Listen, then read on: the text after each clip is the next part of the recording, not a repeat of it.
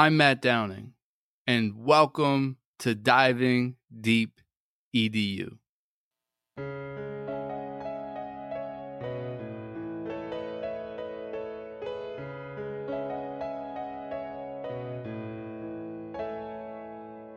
Curious conversations with all types of peeps. Encouraging innovation, we are diving deep. Certainly, education is what we like to speak. Fervent with dedication, now it is time to teach. Yeah.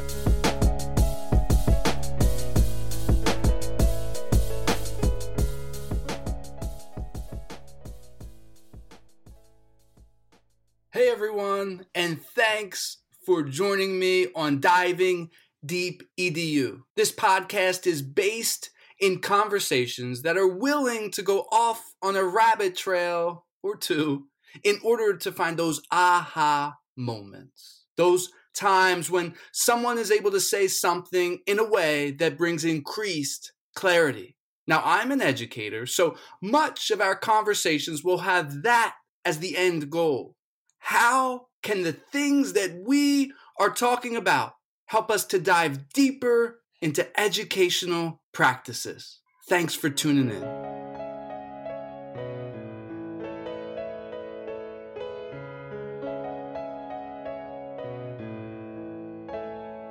Our guest is Rachelle Dene Poth. Rachelle is a Spanish teacher, STEAM teacher, as well as an attorney.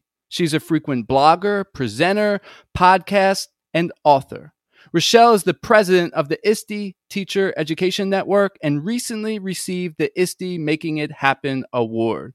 Rachelle, thank you so much for joining me. How are you doing? I'm doing great, and thank you for such uh, a welcome introduction to me. I'm excited to be here and talk with you today. So, thanks again for the invitation.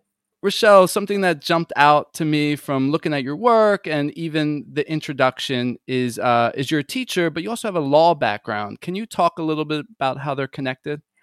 Yes, that is one of the most common questions that I'm asked because people often think that I was an attorney first and then went to went back to school to get my degree to become a teacher, and it's actually the opposite. Hmm. Uh, it's I don't know how much time you have. It's kind of interesting how I ended up plenty. how I ended up on that path, but it's just it it shows that you never really know where you're going to end up. And hmm. I mean, going back to when I graduated from Penn State, I had my degree in teaching secondary education yeah. in French and could not get a job.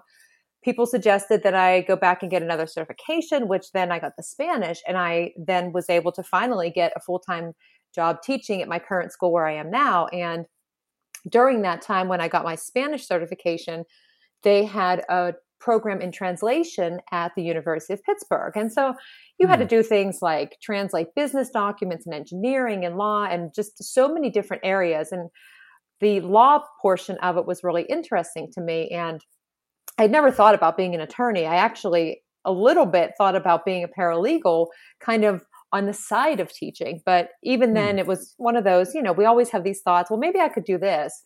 Uh, so anyway, a couple years go by, and I decide I'm going to take the the law school exam.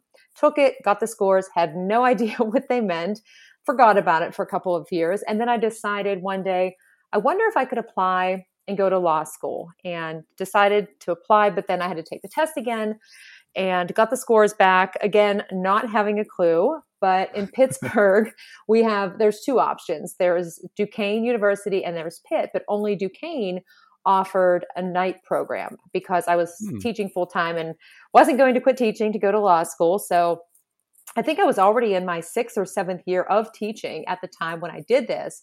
So it was a four year program, four nights a week. So I was really spending my entire day in classrooms, but uh, yeah, I graduated in oh goodness, 2006. So it's it's been a while, but I honestly, when I look back at it and compared to where I am now, I think had it not been for that experience, I don't know that I would still be teaching just because of all that I learned from it and how it changed me personally and professionally. Interesting. Um, can you talk a little bit more about that? How did that experience um, really keep you in the teaching field even till today?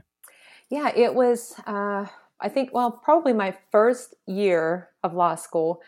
And one of the classes, my contract law course, I remember, I mean, I'm not, some things come easy to me. And some things just, I mean, we're all like that, right? We have our areas where we really excel in it and we don't have to do a lot to prep for it. But then there are some things where you could read it over and over again and study, and it's like you forget everything. And so when it came to contract law, I studied the case book and we had to present cases in class. And you kind of knew I, I, had never heard of the Socratic method. So that was the first problem was I didn't know what to expect. So it was my, my teacher went alphabetically. And the first time he called on me in class, I had read, done all the prep, I had every book, you name it. And he was just asking me these questions and I couldn't, I couldn't answer them. I was so used to just answering easy kind of questions that you could kind of read and get it, but not interpreting or analyzing at a higher level. And that point, that point started to get me to think about the types of questions that I was asking my students in my classes, but also because he spent about three hours between two nights of class a week apart trying to get me to come up with answers to his questions. And mm that was the first piece is i experience what it's like for some students when they don't know the answer and maybe as teachers i know i did this i would try and coax them along but when you would start when i would start to see that kind of discomfort on their face i would kind of feel bad like i knew what that was like and sometimes mm i would let them go well now i tell my students i have incredible wait time because this one time in law school and i tell the story. So the first thing is it, it got me to experience again what it's like to be as a student to not have the answers to be uncomfortable mm. in that space. But also the bigger piece of it is it helped me to better understand the importance of relationships in our classroom between us as teachers and students and facilitating that within our students as well. So i had a tremendous mentor from one as one of my professors and uh, even to this day we are still connected and i really do credit him with helping me to see what it really does mean to be a teacher, uh, the mm. time investment, and just so much of it. So that's kind of when I say I don't know if I would still be in teaching. It's, yeah. you know, it led me down this different path where I started to be more open to building relationships in the classroom and kind of stepping back from the content or the things that I had always been doing because they worked for me, but getting to know the mm-hmm. students mm-hmm. more. So, yeah. That's good. And I, I think hearing this will be inspiring uh, for some of our listeners who are thinking to themselves, uh, I could never do that, right? Be a full time teacher and go back to law school. So I have to ask the follow up question How did you do that? Uh, you were a full time teacher and then you went back to law school because that's not a normal thing that, that teachers do. No. And as you're asking me that, I'm laughing because I'm thinking, I, I I don't know, and I even say now I have no idea how I did that, even though my days now are so full because I'm involved in so many different things. It's not yeah. it's not uncommon that I'm working 15, 16 hour days, but just one because I didn't have to do it. I mean, I had a great job and I, I did not do it to get out of teaching at that point. I mean, even though I wasn't sure I wanted to stay in teaching for mm-hmm. 30 years of a career, but I wasn't doing it as a way to get out of teaching. But I think because people were kind of looking like, why is she doing this? And I really wanted to challenge myself and see if I could do it. And I figured I better not give up. I better not complain mm-hmm. about being tired because I made this choice. And so yeah. I put everything into it that I could. And I, I, I just, I made it work somehow. I mean, there were long days because I would go from school to school Although midweek I would do the drive home, and I think on those days, 100 miles on the car, which is not a big deal, mm. but after a full day of work and then going to class and get home at 10 o'clock at night, eat dinner, mm. studying, mm. get up the next day. But I got used to it and had a good system for it. Now, obviously, some things had to kind of, I mean, going to the gym really, that didn't happen anymore. Watching TV, which, you know, but uh, but all of the benefits from it the the learning and the connections that i made were so much more valuable than all the other things. So i just mm-hmm. i did. I don't i don't know that i could do it again but i was also a little bit younger then compared to now. I don't know Okay, so it can be done, but uh, but it's it's definitely a lot of hard work over a, a four year period. Yeah, and, and, it. I mean, there are so many teachers who are out there getting their master's degrees or working mm-hmm. on their doctorates and doing dissertations, yeah. and it's not that it's all that different than doing that. There's a huge amount of work and you're still trying to find that balance.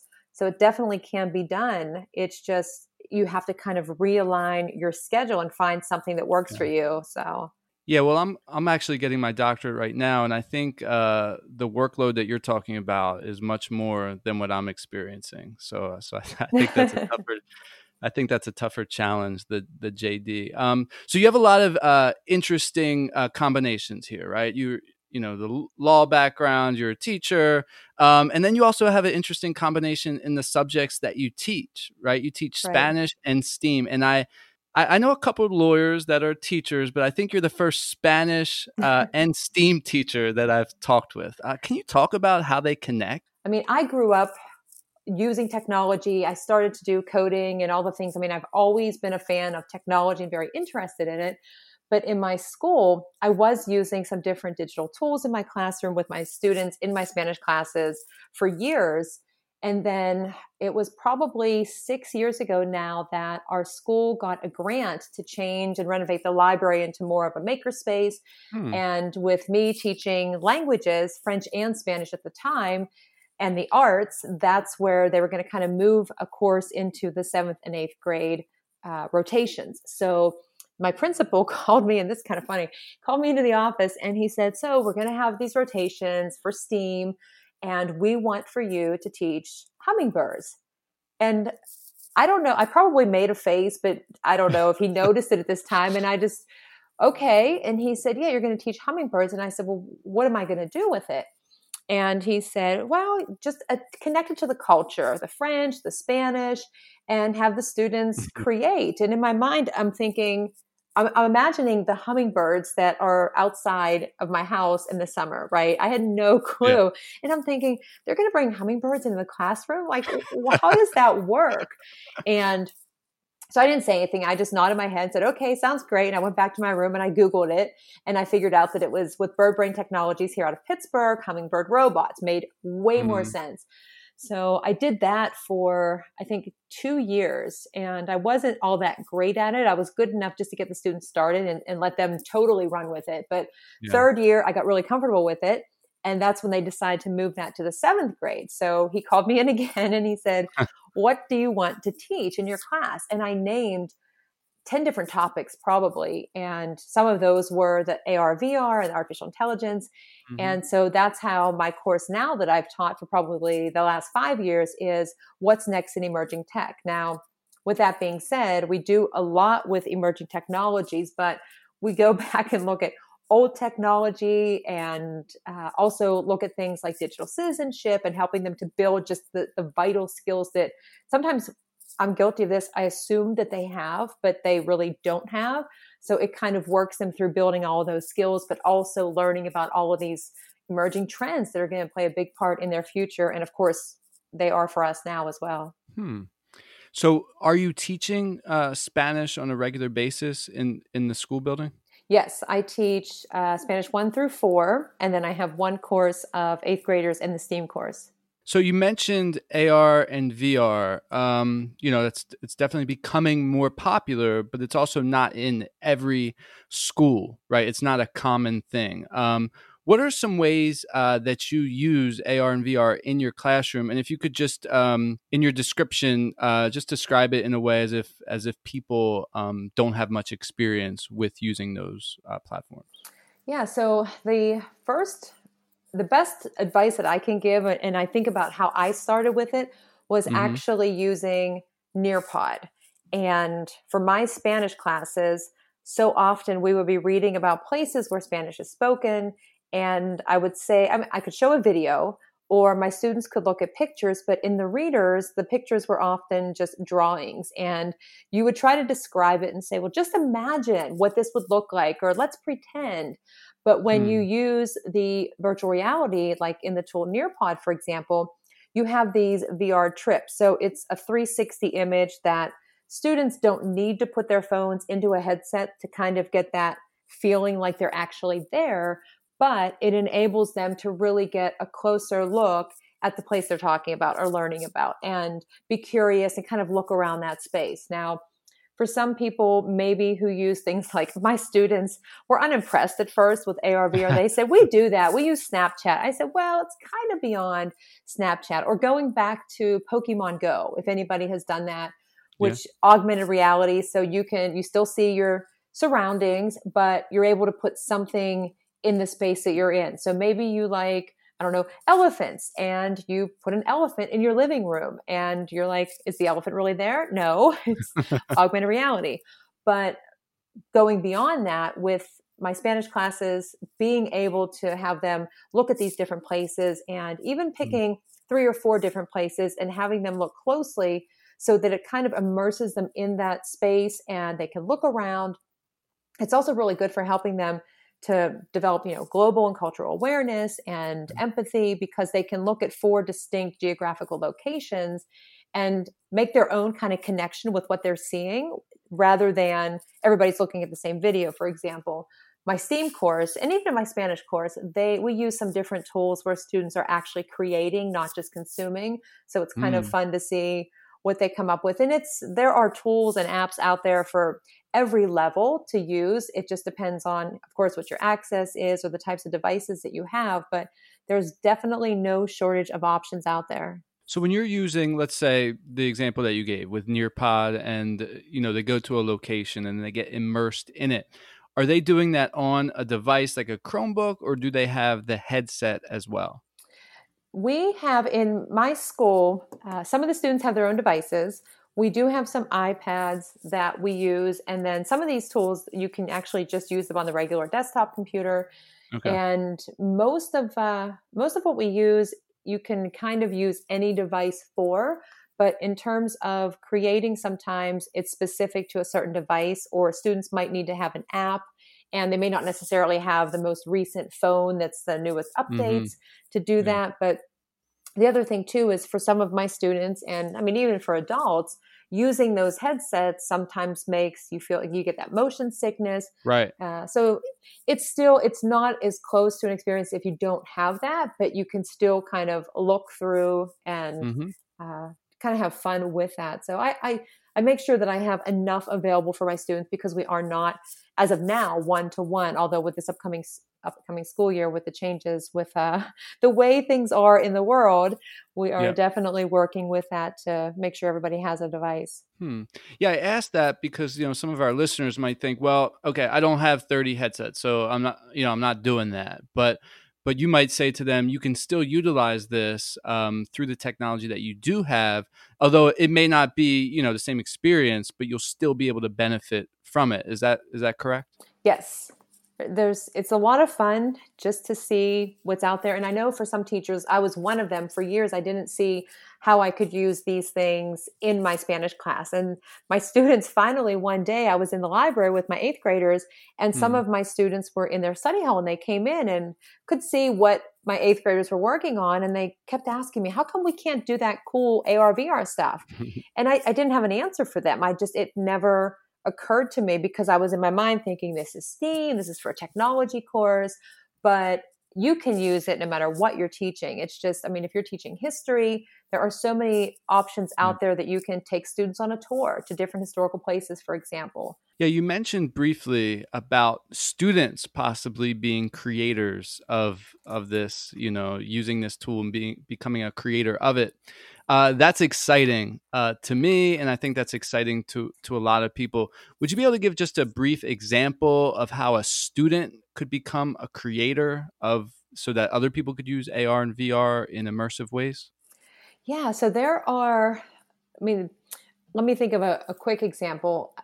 CoSpaces, for example, is mm-hmm. one that students can create different spaces. And I've had students who did, instead of doing maybe a book report, or if they had to tell a story, or if they were learning something in science, I try to often, with my eighth graders especially, connect my class with their other classes so that they're creating something for me, but it's also something that they need for the other class. So it's, you know, has a purpose. But mm-hmm. they could then create a space where they're showing I don't know what happened in a story, and they have characters, and there's narration or they could put audio in and then that could be something that they share with their teacher that the teacher shares with other teachers or students to kind of review a book or to be a hook into a lesson.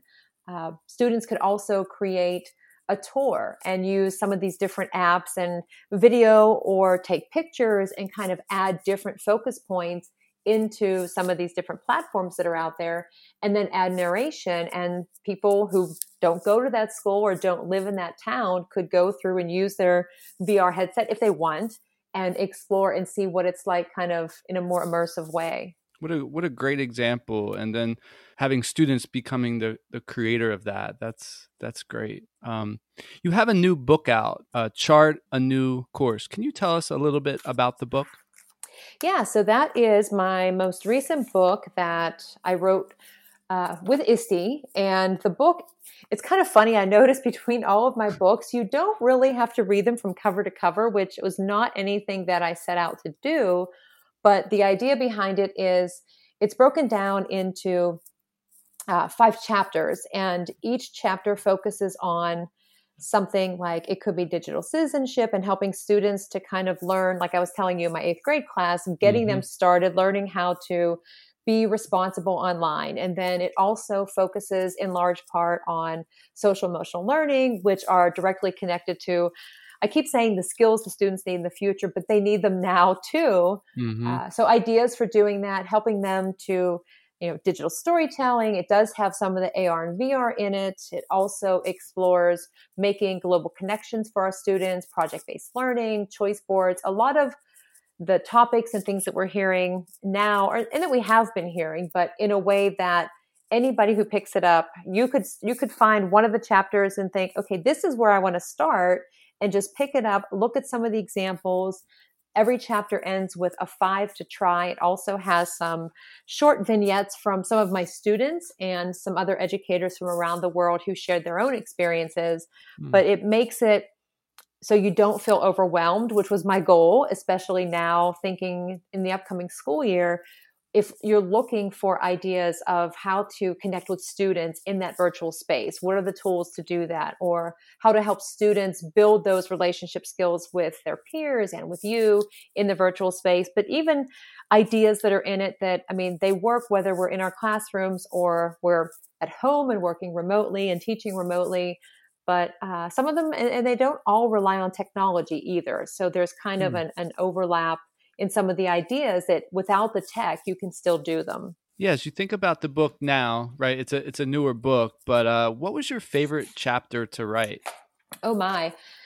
Uh, I, I do like writing about the augmented virtual reality i will tell you mm. that because i've just seen so many interesting projects that my students have created but probably my favorite would be when students have a chance to show what they know because mm giving them the choice in how to i mean one example project based learning where when we first started it they really struggled with well what am i supposed to create? Do i need a poster board? Is it a project? Is it a powerpoint?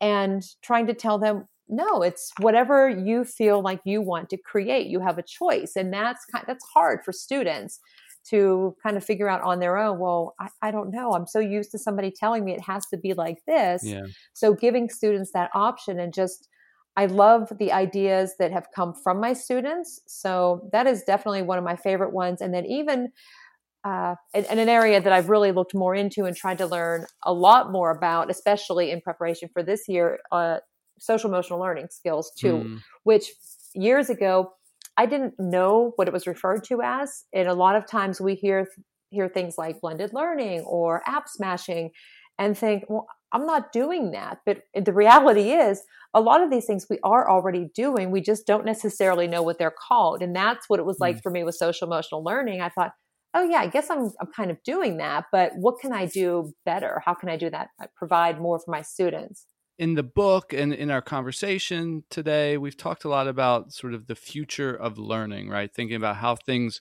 are going to be changing in the near future and maybe even changing in the coming weeks and months. Um, what do you think? And there's so much out there, right? We can become overwhelmed quickly. So, what do you think are some of the most important components um, as we think about the future of learning? Well, I think one thing that I had a conversation with some of my juniors and my seniors at the end of this past school year was they were feeling overwhelmed because of having all of the courses online and trying to balance everything. And I know that looking to the future, not all of, my students are, are going to college, and some of them mm-hmm. don't know what they're doing, and some of them have their mindset on this is the career they're going to follow.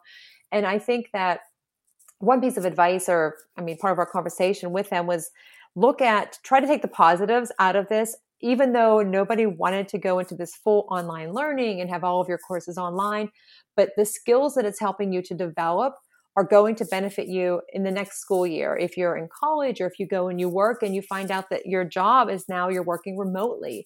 And so providing students an opportunity where they're building these different skills that no matter what they decide to do when they leave my classroom or our schools, they're going to be able to kind of adapt to whatever is happening in their class if they're at college or if they're working somewhere.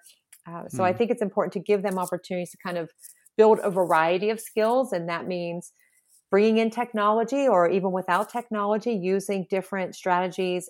For example, project based learning, where students yeah. have to kind of decide what they want to study and they have that independence to kind of chart their own path, chart a new course, throw out mm-hmm. the name of the book there, and uh, design and and figure out what they're interested in and what their skills are and that again ties back into social emotional learning where they're becoming you know, the mm. self-awareness and their their management and how to balance time and deal with stress and make decisions so we're listening to that we're getting excited. How would you advise someone to go about that? Um, creating a classroom where the student is a designer or they're giving choice they're learning to adapt um, so i guess what i'm asking is do you have a couple specific examples um, that demonstrate that sort of learning um, that people could sort of grasp onto and then make it their own? Definitely project based learning which was another thing that i was very wrong about years ago. I thought I had been doing PBL for a long time and I realized I was just doing learning based on projects and assigning my hmm. students all the same thing.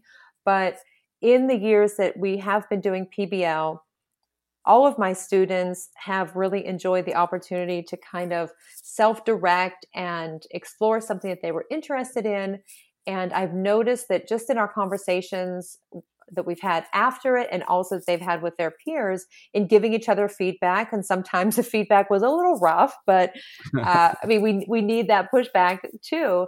But hearing them say and actually i should say not even just hearing them seeing them focusing less on the end result and the grade and learning more about the process and wanting to see the next step. I've had a lot of students say I really like being able to make my own schedule and look at whatever I'm interested in. Hmm. And I stopped caring so much about the grade. I just wanted to know what have I done? What have I learned? Where do I go next? So PBL is something that, again, whether we're in our schools or working and teaching remotely, you can use that. And I think it's important to find different strategies, methods, or tools that enable us to make those transitions because we might have to make those unfortunately, on a regular basis here in the upcoming year or beyond. So, PBL Genius Hour is another one that, again, gives students a chance to kind of share their genius or look into something that they have a passion about or they're curious about. And at the last couple weeks of our school year, my eighth graders were doing Genius Hour, and a couple of times they sent me some pictures. One student went around the household and just grabbed random objects and just tried to make some type of a contraption, sent me pictures and just along the process. And it was it was interesting just to see what their ideas were. Uh, yeah. definitely a fun way to learn but it gives students more independence. Now other options people tend to use choice boards and create different ways for students to kind of show what they've learned and where they are in the learning process. So that's another idea that students can use as well. And um, yeah, I, I mean, it's probably a lot more tools out there, but just thinking things that are easy and quick to get started with, those are probably the top three. Appreciate the practical examples. Um, Genius Hour, uh, is it students doing it uh, exploring something for an hour, or how do you break that break that up and help the students? That is a great question because it's funny. I just was listening to Don Wettrick, who is the author of Pure Genius, and he was talking about Genius Hour. And I had never really heard of it until I read his book, Pure Genius, but it goes back to um, like Google and the 80 20 time. And so, how you break it up, it varies. Sometimes schools, classrooms will make it one hour per week. So, if I mean, not all classes have classes each day, they're one hour, but mm-hmm. somehow arrange it so it's 20% of whatever the class time is. That's devoted to the genius hour in the classroom. And students have that opportunity to kind of just look into something, design something if they want to, uh, you know, if you have to give them, sometimes I give them ideas. I mean, you can, there's, you can always Google and look for ideas for Genius Hour okay. and things to explore. Another site that I looked at was that Wonderopolis, where students kind of went through and it, every day there's a, a wonder and it's, did you ever wonder why this is? And so at the hmm. bottom of it, they give you some prompts or extensions and that was also something in the end of the last school year that I suggested to students and I share with their families. Maybe this is something that you can kind of all do together to make that connection with families and uh, to the school with the students. But definitely the pure genius. And then also, AJ Juliani and John Spencer had written the book Launch, but then John Spencer also does some different videos about Genius Hour and uh, Andi McNair had also written a book about Genius Hour. There's there's a lot of information out there, but it is easy to get started with it, depending on the grade level that you teach too. Because for me, with my sophomores, juniors, and seniors, and actually even with the eighth graders, I just gave them the option. I want you to self-direct in some way, find mm. something you're interested in. Here's how it's going to work in our classroom. For us, it was Fridays just because that's what they chose. And I said, okay, we'll see how that goes. I know why they chose Friday. it wasn't a surprise. I actually thought they'd choose Monday, but okay. they decided to, to take Friday. And I thought, mm-hmm. okay, so we'll see how this goes yeah i'm sure that was really helpful to to have students start to take ownership of their learning and explore things that they're really passionate about so so that's exciting hopefully people listening uh, now will will look into that as well um, so Rachelle we are getting to the end of our conversation uh, who do you want to give a shout out to does it just have to be one person uh, yeah, you could no. you could open up the floodgates if you want. Yeah, it's it's hard. There, I'm I'm just very thankful for the people mm-hmm. who are in my PLN. I have. We all need to have connections because for years I kept myself isolated, and I mean I lost out on opportunities, but worse, my students lost out on opportunities. But I am going to give a shout out to my core group, which is Rodney Turner, Mandy Froehlich, Jennifer Casa Todd, and Tisha Richmond and my friend Laura Steinbrink. Sorry, I had to I had to give five there. okay, yeah, you you did it. And up. actually, uh, one one more, Jaime Donally, okay. because she has given me so much uh, to get me started and worked with me with my ARVR with my students. So without her, I don't know that I would be able to do as many things as I have done with with those classes. So now it's time for the final word. Rachelle, what would you like to say to close out this podcast? I would like to say that make sure as we face whatever it is that we're going to face in this school year that you don't keep yourself isolated and you make those connections and keep having conversations and engage and however you can with other educators to keep on learning because we are all going through this together and so it's important to share what's working, what's not working, and to have that support system set up, but also to offer support to other educators as well. Rachelle, this has been wonderful. Thank you for joining me on Diving Deep EDU. I appreciate your time, sharing your experiences, and helping us think deeper about these important issues. To those listening, thank you. Thank you for tuning in to Diving Deep EDU. If you like this episode, subscribe, share it out, post a review on Apple Podcast. All of those things will help get this podcast out to more people. Until next time. Wow, it's time to reflect. That's astounding. You've been checking out the podcast from Matthew Downing. Hope you like diving deep like a scuba diver. And the show provoked hope. That's our true desire.